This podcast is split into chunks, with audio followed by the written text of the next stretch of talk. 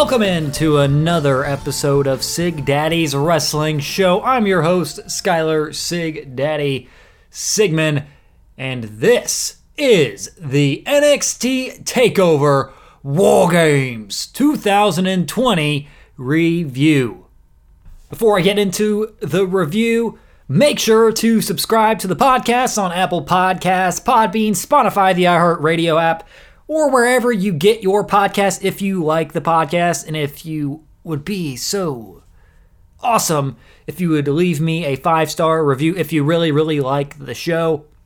Lots of content coming your way here real soon, including the uh, look back on AEW's AEW Dynamite's first year on television. Give you the good, the bad, the ugly and if they were able to differentiate themselves enough from WWE. Also, coming up here in just a few weeks will be the year in review.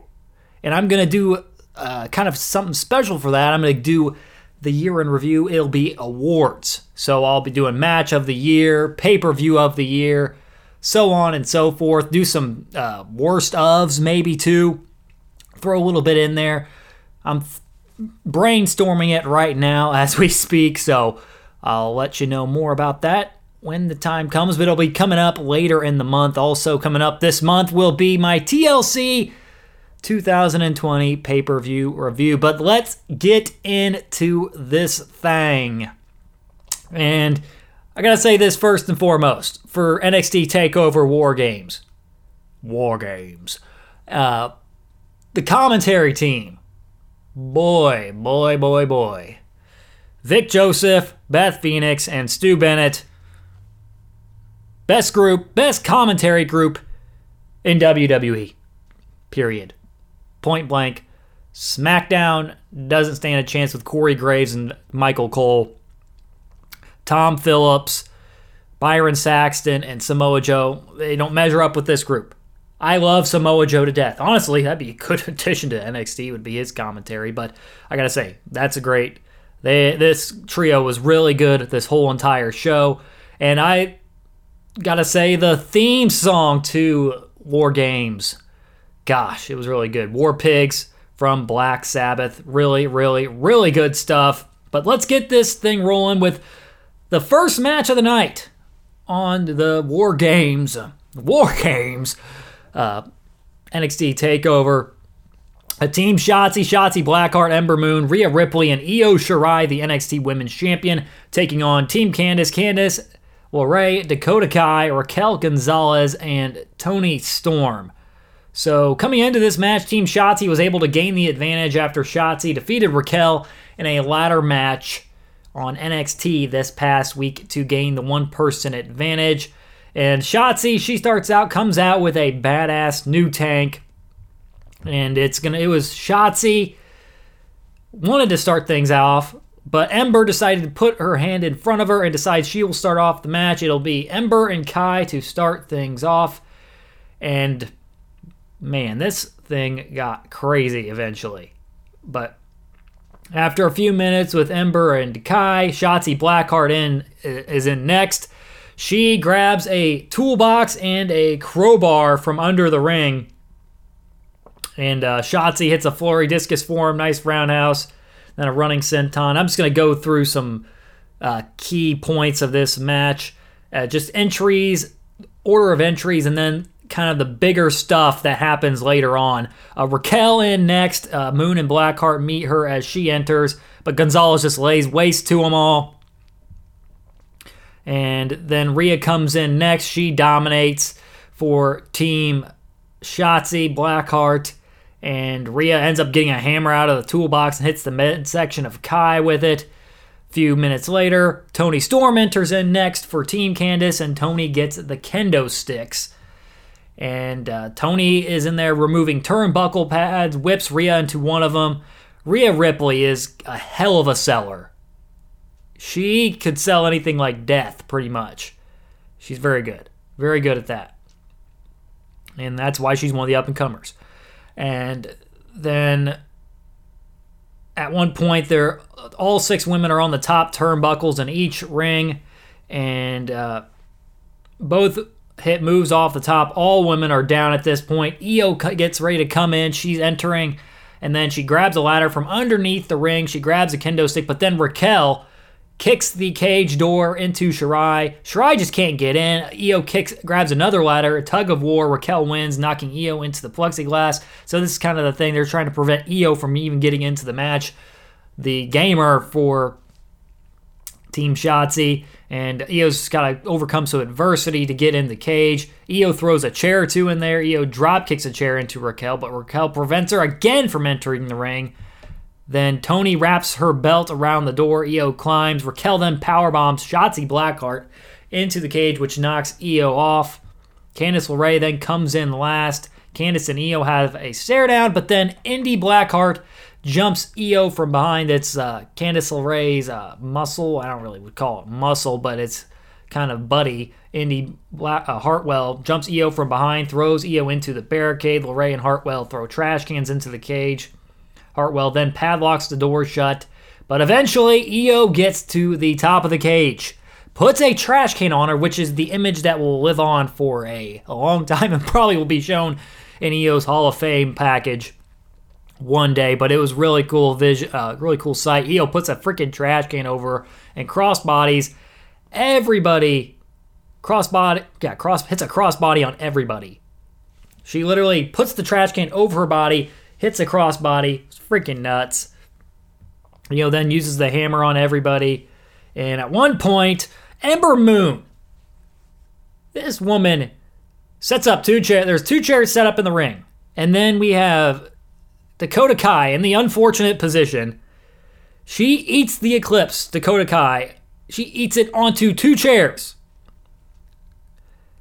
And Toni then hits Ember with a trash can to break up the pin. Few minutes later, uh, Shotzi and LeRae are having a fight up the ladder, and LeRae knocks, not LeRae, but Sh- uh, Shotzi knocks LeRae off the ladder, and then Shotzi stands on top of the ladder. LeRae protects herself with a chair, which it looks like uh, got hurt after this. Hope she's uh, doing okay. Yeah, she looked like she hurt her arm after this uh, match, but well, during this match, especially in that spot where Shotzi does a seated senton off the top of the cage, not the top of the cage, but off the top of the ladder onto LeRae, who had a chair on top of her. And that was pretty nuts. And then another nutsy spot was Raquel throwing Rio into the cage, knocking Io off the top rope. And this is the finish.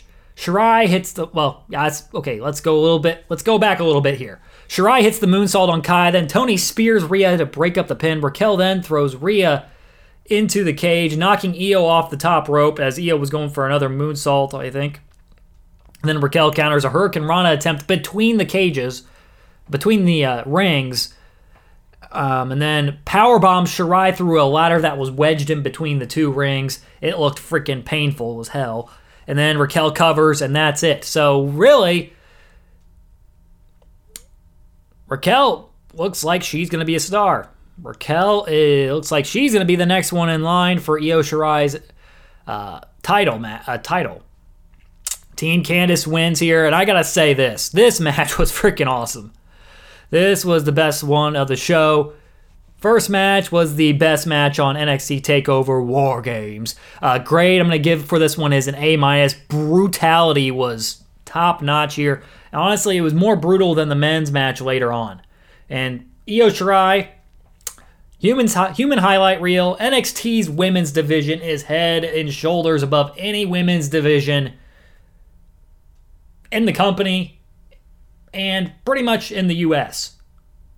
I gotta say that it's it's above Impact Wrestling, it's above Raw, it's above SmackDown, it's above AEW. it's like by a mile better than any women's division in the US. Period. Point blank. But man, this was a good match. The freaking Dakota Kai drop kick. Oh, I forgot to mention that. Dakota Kai did a double stomp off the top rope into Io Shirai, who was in the trash can, and she got wrecked. Wrecked. And Io almost couldn't get out of the dang trash can. And then the power bomb to end it was definitely brutal. And it's really good. Really, really, really good opener for NXT TakeOver War Games. I'm to give it an A minus if I had mentioned it already. Then we get a little bit of a change of pace. Still, the brutality was there for this next match. It was Timothy Thatcher and Tommaso Ciampa. This was hard hitting. Definitely a lot of work to the neck of Tommaso Ciampa. He actually he worked both of not working, but uh, Thatcher he worked the ACL, injured ACL of Ciampa. These guys just beat the living crap out of each other. I'll say that. They beat the living crap out of each other, but they Thatcher was going after the injured neck a lot during this match. Yep, and like I said, they just beat the living crap out of each other for about 15 minutes or so. And uh, man, these guys brought it. Uh, boot in the corner by Ciampa, a bunch of running clotheslines. This is the later portions of the match. Actually, let's go a little bit forward here. But uh, there's a bulldog choke by Ciampa. He gets it. And this is after a big knee from Ciampa, And then Thatcher's ear is bleeding bad. Uh, Ciampa kicks off the rope. Ciampa then punches the ear. Thatcher then pushes Ciampa in the rope to break the hold. Then German Ciampa rear mount by Thatcher beats Ciampa up. German from Thatcher. Thatcher would constantly, he hit multiple Germans during this match. Ciampa then escapes another German suplex attempt on the apron. Thatcher counters Ciampa's uh, Willow's Bell attempt. Then Thatcher goes for uppercuts, backslide by Ciampa. Thatcher goes right into the ropes. Traps Thatcher's arms in the ropes, chops the Thatcher, pump kick by Ciampa, chokes Thatcher, then hits Willow's Bell. The Hangman's DDT on Thatcher to get the win. And I'm going to give this match a B plus. I honestly think a couple minutes could have been shaved off this match, but really, it was a slow build to the end, and it was just kind of brutal and hard to watch at times. Very hard hitting, and the limb work was very, very good from Thatcher. And know, I'll say this with I'll say this with this. It's not going to be for everybody. I personally enjoyed it. I like limb work. I like the psychology aspect of it, and uh, the constant attacking of the injured neck, the previously broken neck of Tommaso Ciampa. I got a lot of enjoyment out of this, but still could have taken it, could have used a couple of minutes shaved off of it. But pretty good match. I'm going to give it a B plus. And earlier on in the show, Balor left a message saying all eyes go back on the Prince after War Games. So things will get interesting here soon. And what is what what might be the most bizarre matchup of the night was Dexter Lumis versus Cameron Grimes in a strap match. And it was the battle of the bizarre ones, as I think I called it. And I love Cameron Grimes, man. That guy is so extra, and I love it. Uh, they had a blindfold match a few weeks ago on NXT. And Grimes comes into the match. He's very insistent that he uses his strap or no strap at all. But then eventually, here's both straps that get involved. So he has Grimes strap and then also the strap that was supposed to be used before Grimes denied it. Grimes ends up using it on Lumis and whips the living crap out of him. And actually blindfolds Lumis at one time with the strap uh, not the strap, but the strap bag. He puts the strap bag over the eyes of Lumis, hits him with the bag that has the other strap in it, and as I said, blindfolds him and hits him with it and batters him with the thing. Lumis with a spine buster that would make Arn Anderson proud. It was a beautiful spine buster, I'll say. Eventually, Lumis yanks Grimes off the apron and makes him flip. Lumis whips Grimes with the strap. Clothesline in the corner by Lumis. Grimes eventually brings a chair into play, beats Lumis is back with it. Grimes then takes the a seat in the chair. Lumis pulls him in, fall away, slam by Lumis, nip up. Had me feeling like I was watching an Adam Page match for a second. Uh, they trade strikes. Grimes launches Lumis over the top rope. Lumis then heads up top. Grimes pulls him off. Flipping power slam by Grimes, which I don't know how the hell he did it. He defied all physics there hits it. Grimes whips Lumis with the strap once again. And then Lumis is seated in the chair, goes for the stomp.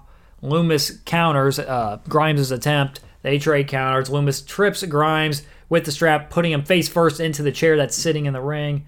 Lumis then locks in his silence, uh, the head and arm choke. Grimes tries to escape, but Lumis wraps the strap around the eyes of Grimes, and Grimes has no choice but to tap. I thought this was a pretty good strap match. I these two guys are very, very bizarre. I like Lumis. I just don't know if this if he eventually goes up to the main roster that this gimmick is going to work. It's not going to be make him a main event star, but it could give him some longevity, but I don't know. But I thought this was a pretty good match, uh, pretty good for a strap match. I liked that Lumis used Grimes' strategy. At one point, Grimes would blind Lumis with the strap, put it in his eyes. Lumis did the same thing later on. I thought this was good stuff. It was the weakest match on the card, but that's not a bad thing by any means. That's nothing to be ashamed of because the show was pretty good. The show was pretty good. I'm going to give it a B. Uh, they Joseph and Barrett, well Stu Bennett, uh, they show a Mattel War Games uh, taker takeover War Game set, which is pretty dang cool looking. Uh, then we get the lights flickering, and then a video of a vulture, and then you hear the words TikTok, which could mean only one thing: Karrion Kross could be coming back here very, very soon. Then we get the improbable champion Leon Ruff, the NXT North American champion, taking on Gargano and Damian Priest. And just to give you a brief title history, Gargano wins the title from Priest on October 18th. Then Gargano has a wheel of challengers to play off what shots he did at the spin the wheel, make a deal thing. It lands on Ruff. Ruff wins the title with a crucifix bomb on November 11th. Ruff is the NXT North American champion with the help of Damian Priest as he provided a, distraction. And then in the rematch between Priest and Gargano, Priest gets involved again. It hits Ruff to give Gargano the disqualification win, but for Ruff to retain. And Ruff eventually wants to take on both of them.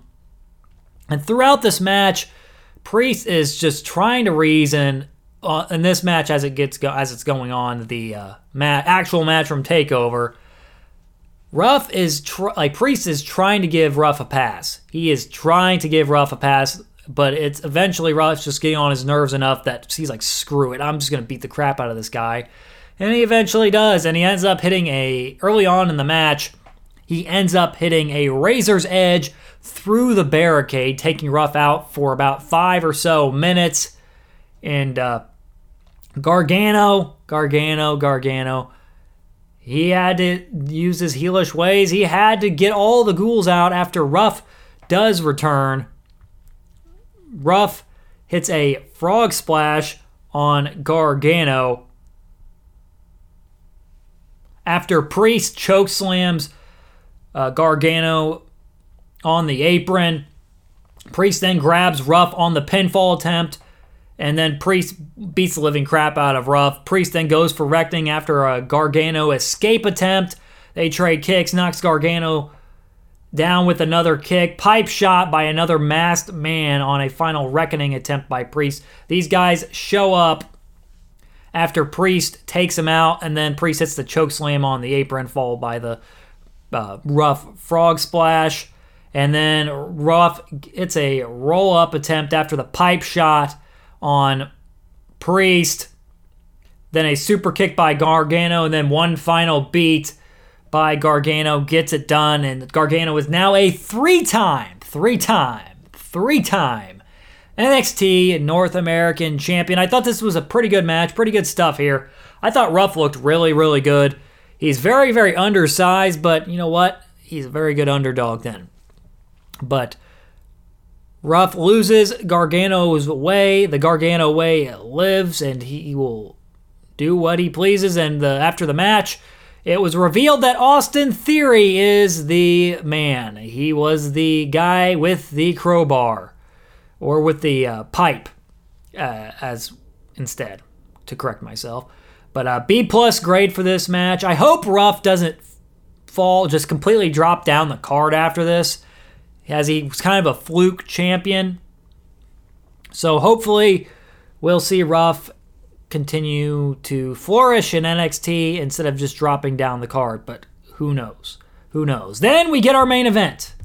We get our main event. The Undisputed Era Adam Cole, Kyle O'Reilly, Roderick Strong, and Bobby Fish versus Team McAfee. Pat McAfee, Pete Dunne, Danny Burch, and Oney Lorcan. I'll just start out with this. Pat McAfee is a great heel. Man, he knows what he's doing. He knows what he's doing as a heel. While at times I think his selling was a bit off during this, he did really, really good. The dude freaking did a swanton off the cage at one point. I'll get to that a little bit later, but we have O'Reilly start out with Dunne. Uh, Dunne defeated O'Reilly in the ladder match a few weeks ago to give a few weeks ago or a week ago or a couple or I think it was a couple weeks ago to give the team uh, give Team Pat McAfee uh, the advantage. Lorcan enters next. There's a really good first uh, few minutes, some groundwork, some submission wrestling from Dunne and O'Reilly. Lorcan enters next. And then we get Bobby Fish coming out with strikes, exploder on Dunne into Lorcan, spinebuster to Lorcan. Burch enters next. Team McAfee dominates, I think, for a pretty good portion of the first half of the match. Strong then comes in next. Burch and Lorcan blast him as soon as he enters. Then Strong hits some, uh, does his forearm line where he runs into people, and then he actually hit a knee into the cage. I think it was on Dunne and then Strong dropped into the cage by Oney Lorcan. Then Team McAfee's in complete control at this point. They're dominating Strong, Fish, and O'Reilly. And then it's just dissecting the team. And then McAfee finally gets to enter last, grabs tables from under the ring, one with each Undisputed Era's name, member's name on it. He also threw in some chairs. Strong gets moonsaulted by McAfee through the table. Gosh, man, this is an agile punter. an agile punter, to say the least. By the way, I actually got the chance to interview him at one point in college. Uh, I got to ask him a couple of questions during our radio show. Sidebar for a second. Uh, back to the match. Um, Cole comes in finally, sprays the team with the fire extinguisher as he enters. Lots of stuff happening in here. They probably go about 20 25 more minutes after Cole enters the match. Cole, not Cole, but uh, McAfee. At one point, they're sta- these teams are staring each other down. The four of them are, and then there's three people for Team McAfee. And then Pat just show, Pat's on top of the cage, hits a swan dive, swanton bomb as we'd like to call it, off the top of the cage, taking out everybody. And it was a cool point where Dunne and Kyle O'Reilly pulled themselves up and they trade strikes as these are the two that started the match. I thought this match had a little bit of overkill by the end of it. There was a lot. It, I felt like there could have been at least five or six minutes shaved off of it. But we get this point, we get to this point. Burch stops Cole from hitting the Panama Sunrise. Fish then spears Burch through a table set up between the rings. McAfee ended up going through one of those tables, as did Strong. And uh, Dunne and Ork, actually, Dunne and Burch went through one at one point, too. Uh, Pat super kicks Cole. Pat gets super kicked then out of the air by Cole. Cole hits the Panama Sunrise, and Pat kicks out at two, unlike their NXT takeover match where Pat got pinned by the Panama Sunrise. Lorcan then throws Pat out of the way, eats the last shot, and Enzuigiri by Dunne. Dunne then hits the bitter end on Cole with his midsection hitting first onto the chair that was set up in the ring. Looked freaking nasty. Then a suplex backbreaker by Roderick Strong on Pete Dunne. Lorcan misses with the chair, tripped by Fish, with Strong kicking the chair into Lorcan's face. And then Kyle O'Reilly finishes things off with a knee drop on Lorcan with the chair on his face. I thought that was a bit. Excuse me, I'm bad. My bad. Had to burp there. I just had some cookies a few minutes ago. But he knee drops Lorcan with the chair on his face. And I just thought the finish was a bit anticlimactic. Uh, it was a good and it was a good War Games match. I'm to bring something up here in a moment that might irk some people. I don't know. We'll see. But I'm to give this a B plus. This War Games match. I thought this was a pretty good match. Pretty good take a War Games match. I honestly thought it could have benefited from having a few minutes shaved off of it also, but I gotta say, Pat McAfee did his thing in there. Surprised me once again, but I shouldn't be surprised at this point because Pat knows what the hell he's doing. Or at least he looks like he's know he knows what the hell he's doing. And I respect the heck out of him for it. But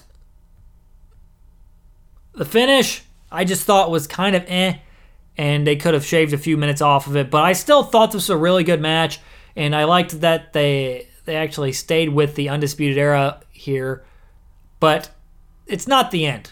It's not the end of it. I don't think. I think Pat's team, Pat's guys will get the upper hand eventually.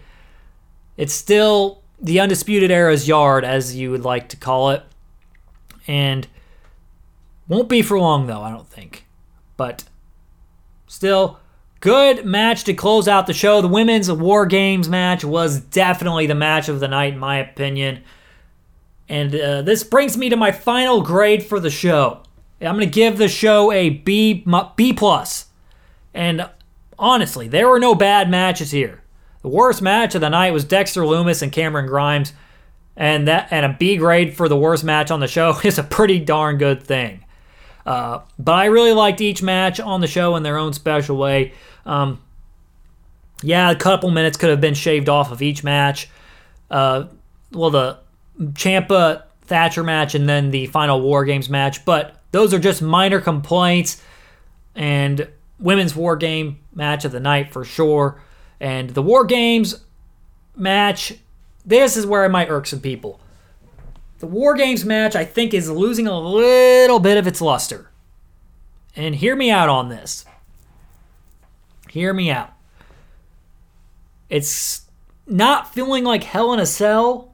The, that they do a good job of building up these matches as personal feuds, personal feuds. But I feel like the setup is a little bit telegraphed because it gets to this point in the year and it's like, oh, we're gonna have a War Games matches.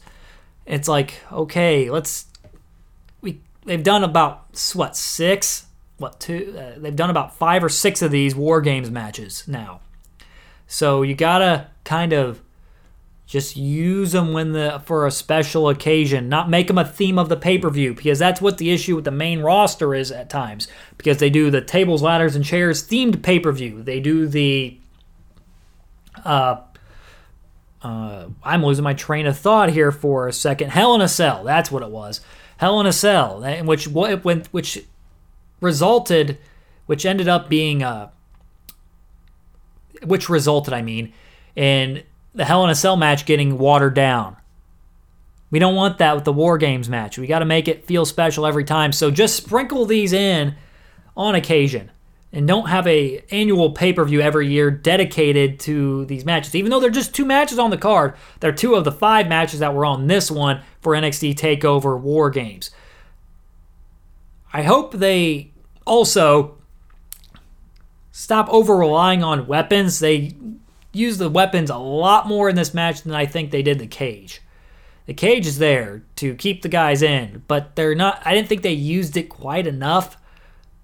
But the weapons were fine, just a little bit of coolant on the weapons, but still, these War Games matches are always really good. Anyway, but that's just my th- take on it. Just need to make War Games a little more special and have it maybe happen once every year, a one one War Games match every year, or just spread them out uh, during the year and don't telegraph the feuds into a War Games match.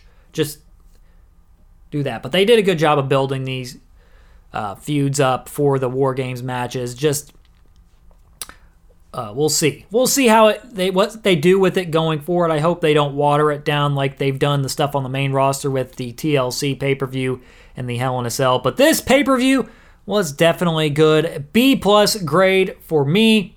Well, from me on NXT Takeover War Games 2020. I hope you enjoyed this review If you enjoyed this review, want to hear my other pay per view reviews, find them in the archives on Podbean, Spotify, Apple Podcast, the iHeartRadio app, or wherever you get your podcast. Uh, also, follow me on Facebook and Twitter at Sig Daddy Wrestle. Also on Instagram at sigdaddy.wrestle coming up. Next Monday will be the week in review, also coming up here sometime soon, will be my look back on AEW Dynamite's first year on TNT, along with the year in review with my special year in review, well, 2020 awards. Until next time, this is Sig Daddy signing off. Thanks for listening, and so long, everybody.